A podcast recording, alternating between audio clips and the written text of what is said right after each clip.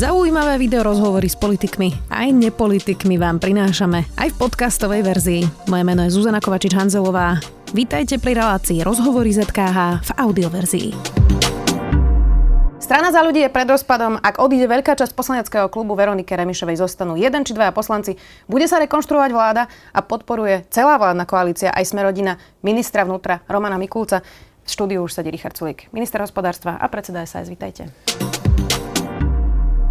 Dobrý deň, prajem, ďakujem pekne za pozvanie. Sme teda dnes bez rúška. Máte tu čas, že prvý ste, ktorý je bez rúška, už máme dobré čísla. Som chcela povedať, že obaja sme zaočkovaní, to asi nie je pravda, ale že? K tomu hneď dojdem, ale ja som už aj zabudol, ako vyzeráte, čiže najvyšší čas je, tie rúška sú preč. No, tak k tomu zaočkovaniu. Dnes sa idem prihlásiť do čakárne na Pfizera. Nie na Sputnik. Idem sa presne na Pfizera z titulu, že je to registrovaný liek a ja teda chcem môcť cestovať a mám obavu, alebo dokonca myslím, že dôvodné podozrenie, že budú niektoré krajiny, ktoré to budú podmieňovať práve týmto, že človek bude zaregistrovanou vakcínou očkovaný. Keby to nepodmieňovali, tak by ste nešli? No, ja vám neviem na to odpovedať, lebo som sa nad tým až tak veľmi nezamýšľal, preto lebo realita je taká, že mám dôvodné podozrenie, že to budú podmieňovať. A ja som si povedal, že poprvé nebudem sa predbiehať a po druhé, že tak počkám si, čo sa z rôznych vakcín vykluje. No a medzičasom aj niektoré vlády zakázali, alebo teda zastavili očkovanie niektorými vakcínami a podobne. No tak som si teda počkal a som sa rozhodol a idem sa zaočkovať Pfizerom. Inak ja som mala túto tému až na záver, ale teda nevadí, veď to prehodíme. Ako vysvetlíte voličovi SaS, že ešte v decembri, inak mimochodom ja som šla teraz cez Slovensko, ešte stále tie billboardy visia. Je vaša tvár na billboarde a písali ste, že zodpovedne zaočkovaný alebo niečo v tomto zmysle. Solidárne, no jak to bolo? Solidárne a slobodne. Slobodne zaočkovanie a solidárne k ostatným. No však ale my podporujeme očkovanie a preto napríklad sme aj súhlasili s dovozom Sputnika, preto lebo ak sú ľudia, ktorí chcú iba Sputnik, tak je zjavné, že to môže znížiť počet úmrtí. Preto sme súhlasili s dovozom Sputniku, i keď ukazuje sa, že jednak tých 200 000 kusov je strašne veľa. Tie informácie o tom, koľko ľudí sa chce zaočkovať, boli zjavne zavádzajúce. A po druhé, ten dovoz, to bolo teda všetko iné než transparentné, nikto o tom nevedel, bolo to tak akože z večera do rána, vrátane toho šaškovania v Košiciach na letisku. No tak ale je to tu. Dobre, je to blamáž, je moja otázka, lebo zatiaľ teda bolo za 2 dní prihlásených 4 000 ľudí, neviem, aké je teraz to aktuálne číslo, ale nejak radikálne vyššie to asi teda úplne nebude. Vyzerá, že tie prieskumy hovorili o ľuďoch, ktorí sa nechcú dať zaočkovať, že im je sympatický Sputnik. Áno. Je to blamáž? Je to blamáž, jasné. Kto bude za to zodpovedný? No, pretože stojí to milióny eur, máme 200 000 dávok, ktoré o chvíľku expirujú, naozaj, že majú... 200 000 dávok stálo 1,6 milióna eur, je to samozrejme, že obrovská škoda, ak tie dávky nestihnú byť minuté do dňa expirácie, a to je vlastne júl, to je už v budúcom mesiaci, možno je to koncom júla, takže tu to takmer 2 mesiace času. Uvidíme, ako to bude, ale áno, vznikne tam škoda, veď máme na to orgány, ktoré sa týmto budú zaoberať, ja neviem, Najvyšší kontrolný úrad napríklad. A sú tu ale aj ďalšie, sú tu rôzne interné audity na ministerstvách a podobne. A myslím si, že ono si to akože, niečo sa s tým zjavne bude diať. Štátna správa má na toto vytvorené postupy. Myslíte si, že minister Lengvarský preto nechce byť pod to podpísaný a preto teraz vymýšľal, ako to vlastne opraviť, to povolovanie, ktoré podpísoval Marek Krajčí, tak aby tam nebol jeho podpis ministra Lengvarského, pretože sa obáva, že by to bolo nehospodárne? Ja by som na jeho mieste spravil to isté. Plne rozumiem tomu, že on tu zdedil nejaký problém, ktorý by, ako sa medzičasom teda pána Lengvarského mohol spoznať a sa s ním rozprávať. On sám by teda určite nešiel pretlačať Sputnik. Ani Marek Krajčí, jeho predchodca, nepretlačal Sputnik. Sputnik tu pretlačal iba Igor Matovič. No a preto je úplne logické, že sa obratil na vládu a povedal, tak pozrite, ja v tejto veci sám rozhodnúť nechcem, tak vláda nech mi v tom pomôže. A vláda kolektívne, vrátane aj hlasov od SaS, prijala rozhodnutie, že dobre, nech sa už teda tých 200 000 vakcín, ktoré sú dovezené a len tie, nech sa uvedú do obehu. Totiž pôvodne to uznesenie vlády bolo bez toho počtu a toto bola napríklad naša požiadavka, že budeme s tým súhlasiť, len ak tam bude uvedený aj počet, aby náhodou nikomu nenapadlo dovážať ďalšie vakcíny.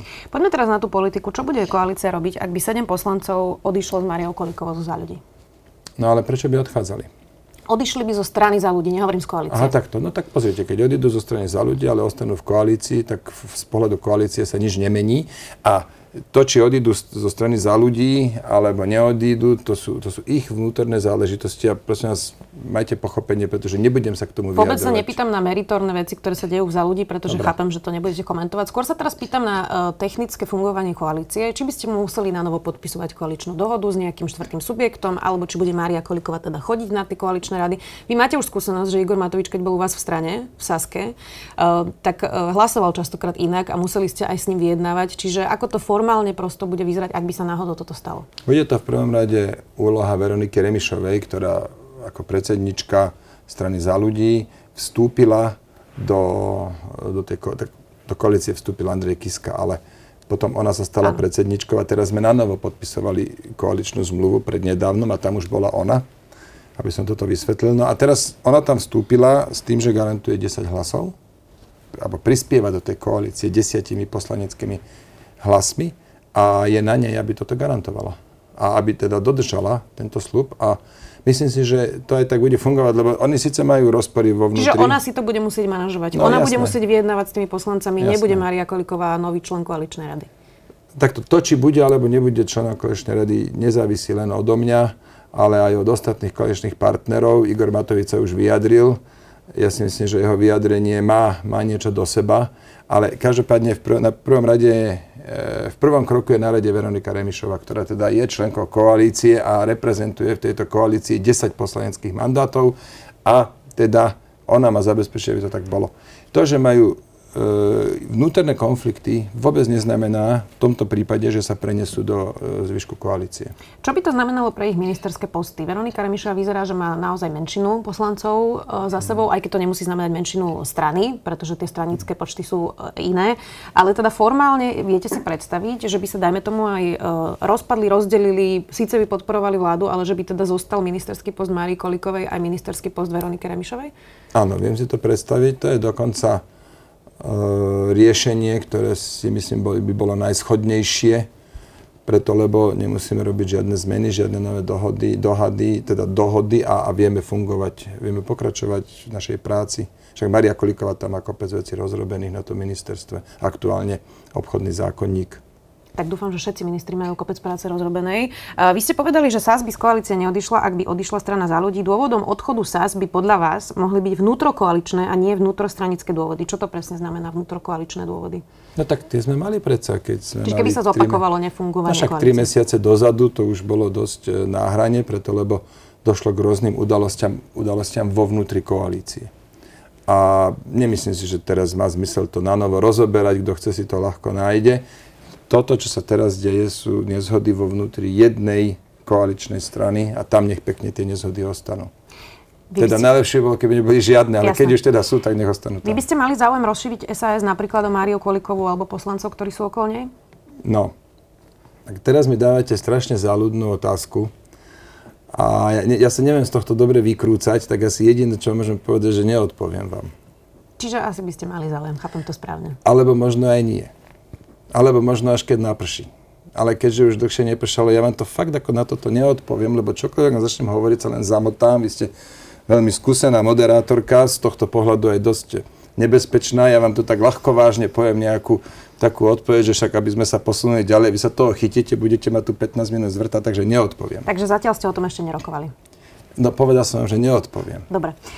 Neposilňuje toto tak trochu aj vašu pozíciu, pretože bez SaS, ak by sa strana Za ľudí rozpadla a bolo by to komplikované... Ja aj prepáčte, jednu vec ale musím povedať. Povedzte. Ale pôjdeme hneď ďalej potom, hej, len poviem. Dobre. Lebo už prebehli také šumy, že som dal poslaneckému klubu Za ľudí, alebo časti nejakú ponuku. Nedal som poslaneckému klubu Za ľudí, alebo jej časti ponuku. Dobre. Neposilňuje to teda vašu pozíciu, ak by sa Za ľudí rozpadlo a nebola by to úplne stabilná strana?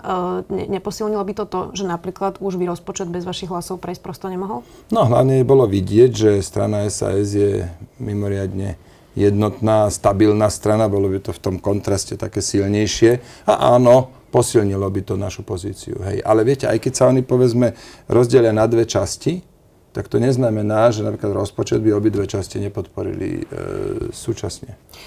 Parlament sa chystá odvolávať Romana Mikulca. Vy ste povedali, že ho teda podporujete, no Milan Krajniak včera v Na telo odpovedal na otázku, že či je dobrým ministrom vnútra. Najprv teda bol pár sekúnd ticho, potom povedal, že je to ťažká otázka a nakoniec odpovedal: "Myslím, že sa stráca v tom, čo sa mu v rezorte deje, tak dobrý minister vnútra nekoná." Dopadne to ako pri odvolávaní Márii Kolíkovej, že ministra nepodporí celá koalícia? No, po tomto vyjadrení by som to vôbec nevylúčil, preto vám poviem iba pozíciu za SaS. My sme mali na Romana Mikulca určité otázky, tak sme sa s ním spojili, prišiel na náš klub, všetky otázky zodpovedal. Takto by to malo byť, takto interne by sa to malo riešiť a výsledok návštevy Romana Mikulca na našom poslaneckom klube, ktorá tá návšteva bola v piatok, výsledok je ten, že my Romana Mikulca určite podporíme. Vy si niečo takéto... Ak máme výhrady, tak si to budeme riešiť s ním interne. Vy si to niečo takéto vôbec pamätáte, že by časť koalície pri odvolávaniach vlastných ministrov hlasovala s opozíciou? Nie, nepamätám. Nepamätám si. Za posledných 12 rokov si toto nepamätám. A čím to je, že táto koalícia je v tomto tak výnimočná? No tak... My sme takí otvorenejší, my sme transparentnejší, že... aj to, áno, ale aj tak sme transparentnejší. No tak jednoducho tie strany vyjadria svoj názor, zastupitelia, teda predstavitelia tých jednotlivých strán majú menej zábran verejne povedať, čo si myslia, ako majú na niečo názor. Milan Krajniak sa vyjadril, každý si to zobere do tej miery vážne, do akej uzná za vhodné. OK, tak sa vyjadril. Ako celkovo ten obraz to nezlepšuje, áno, ale ja by som bol posledný, ktorý by teraz išiel na koaličnej rade pretlač, že sa nesmie vyjadriť. Tá otázka je skôr, že či napríklad skúsenejší Robert Fico v politike vlastne nezneužíva možno tú neskúsenosť, dáva rôzne procedurálne návrhy odvolávania ministrov a vyzerá, že to teda funguje na rozklad tej koalície. Zneužíva, celé dne nerobí nič iné, lebo to je náplň práce opozičného politika. No ale neuľahčujete mu to teda v koalícii? No áno, tak je skúsenejší ten Robert Fico a to je náplň práce opozičného politika. Ako Robertovi Ficovi môžeme teda vyčítať strašne veľa vecí, ale toto by som zrovna k tomu nerátal. Nie, ja mu to nevyčítam. Ja sa len pýtam, že či mu neuľahčujete tú opozičnú prácu. Uľahčujeme. Kebyže návonok komunikujeme jednotne, kebyže sa nedejú také psie kusy, že z večera do rána sa zrazu dozvieme, že sme doviezli 200 000 vakcín, alebo že o ekonomických záležitostiach išiel rokovať minister financií a minister hospodárstva to ani len nevedel a ešte desiatky rôznych iných útokov, tak áno, ten obraz koalície by bol rozhodne lepší a z tohto pohľadu to Robertovi Ficovi aj Petrovi Pellegrinimu, najmä jemu asi, uľahčujeme. Ako vnímate vy to, čo sa teraz vlastne deje práve v polícii, v tajnej službe? Najprv teda inšpekcia zoberie šéfa NAKI, potom NAKA zoberie šéfa inšpekcie, máme tu nejaké tajné správy, ktoré potom kolajú od SIS po internete a naozaj to zvonka pre občana môže vyzerať tak, že tu sú nejaké mocenské skupiny v polícii a v SIS-ke, ktoré teraz medzi sebou nejakým spôsobom bojujú. Presne tak toto vyzerá aj pre koaličného politika, akým som napríklad ja. Ja sa celý môj politický život venujem primárne ekonomike, hospodárstvu, podnikateľskému prostrediu. Človek sa nevie venovať všetkému, ale predsa len rôzne veci vnímam, mám aj prístup k rôznym informáciám a presne takto, ako ste to opísali, to pôsobí aj na mňa. No a držím naozaj v tomto najmä Romanovi Mikulcovi palce, aby s tým skoncoval. Poďme teraz k tej ekonomike teda. Igor Matovič ohlásil už pred viac ako mesiacom daňovo-odvodovú reformu, pri ktorej povedal, že do 2 týždňov teda ju predstaví bližšie a povie, že odkiaľ zoberie 2,5 miliardy na 200 € prídavky na deti. Ráta tam zrejme aj zvyšou DPH, zatiaľ nepovedal tú sumu, prezradil, že chcú rušiť koncesie, to ste ale hovorili už dávnejšie aj vy, čiže na tom ste možno aj dohodnutí. Potom na tej tlačovke povedal, že chce rušiť čo, prosím vás? Koncesie. Že to bude naviazané na HDP, to ste predsa aj v Saske hovorili už viackrát. To hovoril na tej tlačovke. Aké koncesie? Pre RTS. Ja toto, koncesionárske poplatky. No však jasné, to plne podporujem. Ja iba hovorím, čo presne zaznelo na tej tlačovke. Hovorili ste to v súvislosti s tým, že kde chce zobrať 2,5 miliardy, ale zrušiť koncesionárske poplatky zrovna ešte vytvorí nárok na štátny rozpočet. Ale plne podporujem toto. Dobre, ja iba teda spomínam, že čo tam všetko padlo. Potom hovoril, že tá reforma bude neutrálna, aj deficitná. Vy ste tú reformu už videli?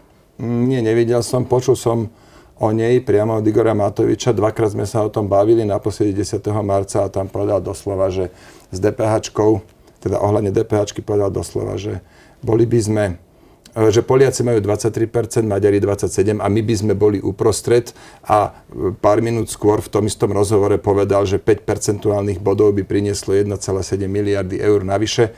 No a teda výsledok, teda z tohto ja som si vydedukoval, že 25%. Že 25%, no my nebudeme súhlasiť so žiadnym zvýšením DPH, so žiadnym. Ani v prípade, že by tam teda bol jeden odvod a jedna daň, ktorá by vlastne znížila to daňovo-odvodové zaťaženie? Myšlienka jedného odvodu, jednej dane sa mi veľmi pozdáva, lebo je to podstatná myšlienka, alebo jedna z tých kľúčových myšlienok odvodového bonusu, ale nie za tú cenu, že my tu budeme zvyšovať DPH a takéto masívne zvýšenie z 20 na 25% je úplne no-go. Milan Krajniak hovoril včera opäť na telo, že teda si porovnávajú s Igorom Matovičom nejaké tabulky. Vy si porovnávate teda nejaké tabulky? Ja si tabulky neporovnávam. Myslím v rámci tejto daňovo-odvodovej reformy samozrejme. Nie, ja čakám na to, že Igor Matovič predloží na koaličnej rade nejaký ucelený písomný návrh o tom, že teda aké konkrétne zmeny chceme teda s tými konkrétnymi zmenami a predpokladám, respektíve očakávam, súčasťou tohto písomného návrhu bude teda aj tabuľka s dopadmi.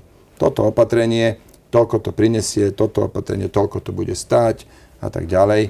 Tak o jednom čísle už viem, zvýšenie DPH z 20 na 25% by prinieslo 1,7 miliardy. A niečo zase bude stáť peniaze. A dokopy by tam mala byť nula. Tak a potom sa viem na to pozrieť a potom viem povedať, s čím teda my zásadne súhlasiť nebudeme. Zatiaľ je to len tá vyššia DPH, ale možno tam budú aj iné také body. A potom naopak, možno tam budú body, s ktorými veľmi radi súhlasiť budeme, ako napríklad tie koncesionárske poplatky. Vy ste povedali pre denník N toto. On je taký typ človeka, že keď dospeje k nejakému názoru, tak potom včera bolo neskoro a keď ho téma prestane baviť, nechajú tak. Minulé leto mi hovoril, že to zaviedeme k 1. januáru 2021. Vravil som mu, že je to absolútne nemožné.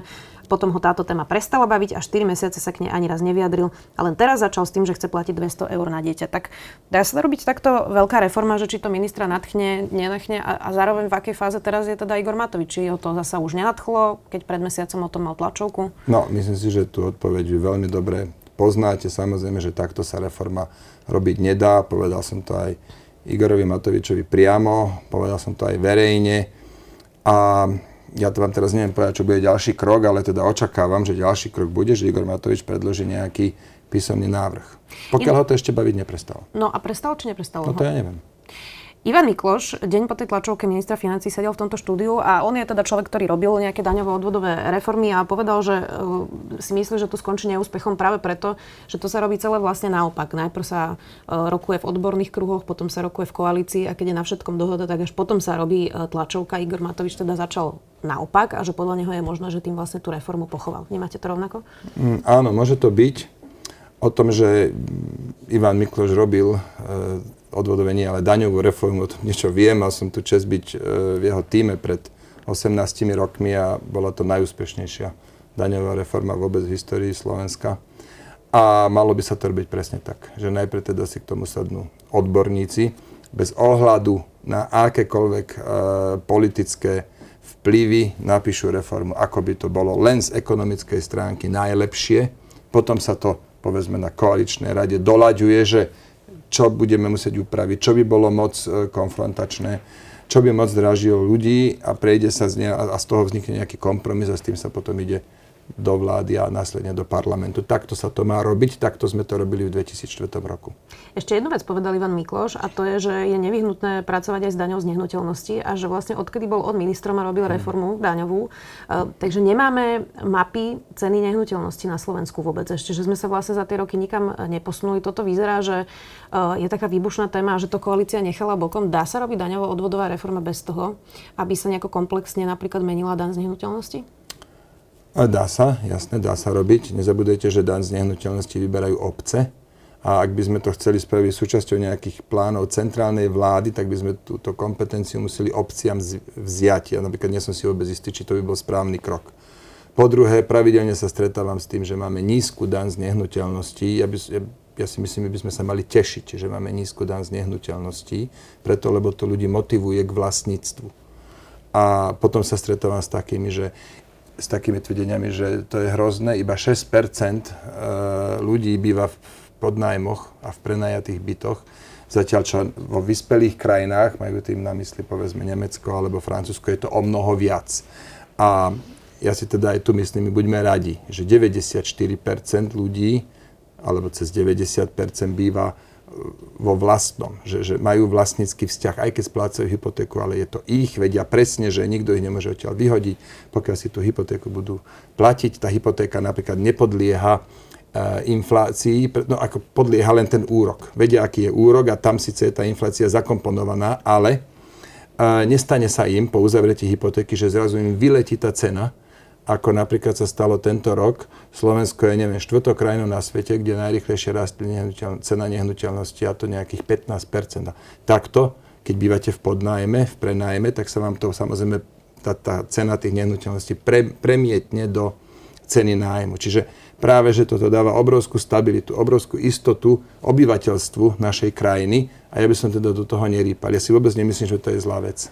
Dobre, tak mladé učiteľské rodiny by asi s vami nesúhlasili v tom zmysle, že tým, že vstúpajú ceny nehnuteľnosti, tak začína byť to bývanie pre nich nedostupné. No ale veď preto vám hovorím, že keď predstavte si, že mladá učiteľská rodina dnes uzavrela pred 5 rokmi hypotekárny úver a na 30 rokov, tak dnes to zvyšovanie cien nehnuteľnosti sa ich nijak nedotkne. Nijak. No ale to je tá výhoda. Tak niekto, keď teraz skončí možno školu, a bude učiteľom, tak vždy nájdete aj také prípady, že práve dnes niekto skončil školu, ale to nie je, že 2/3 všetkých prípadov. Jasné, dobre, čiže nezvyšovali by ste nás nehnuteľnosti?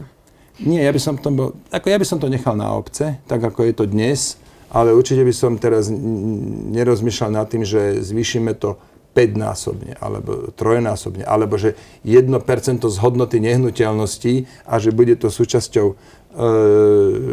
príjmu, že to bude súčasťou príjmu štátneho rozpočtu, to by som rozhodne nerobil. Nie. Tak aby sme to uzatvorili, hovoríte, že nechcete vyššiu DPH, hovoríte vo všeobecnosti, že chcete čím nižšie dane, čiže čo je pre vás niečo, pričom ste ochotní diskutovať, lebo niečo sa zvyšovať bude musieť, keď chcete rozdávať 200 € na dieťa? No ja nechcem rozdávať 200 € na dieťa, to chce Igor Matovič a on nech si nájde zdroje.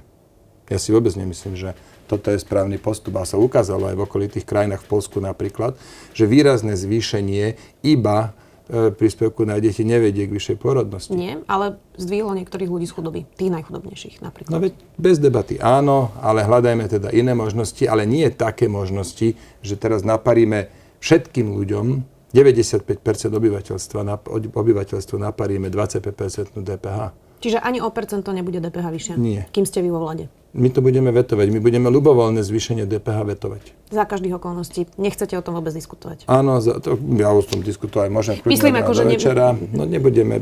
Nie ste ochotní sa posunúť. Budeme vetovať zvýšenie DPH.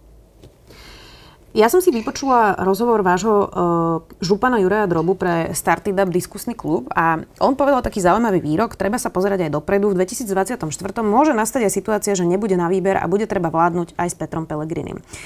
Súhlasíte s ním? No vidíte, to je to krásne na našej strane, že my máme dovolenú aj takúto slobodu názoru, tak Juraj Droba vyjadril takto svoj názor. Ja si to neviem predstaviť, že by to takto bolo. Neviem si predstaviť byť vo vláde zo stranou Hlas, to je v podstate len prezlečený Smer, ale ja vám neviem k tomu teraz viac povedať.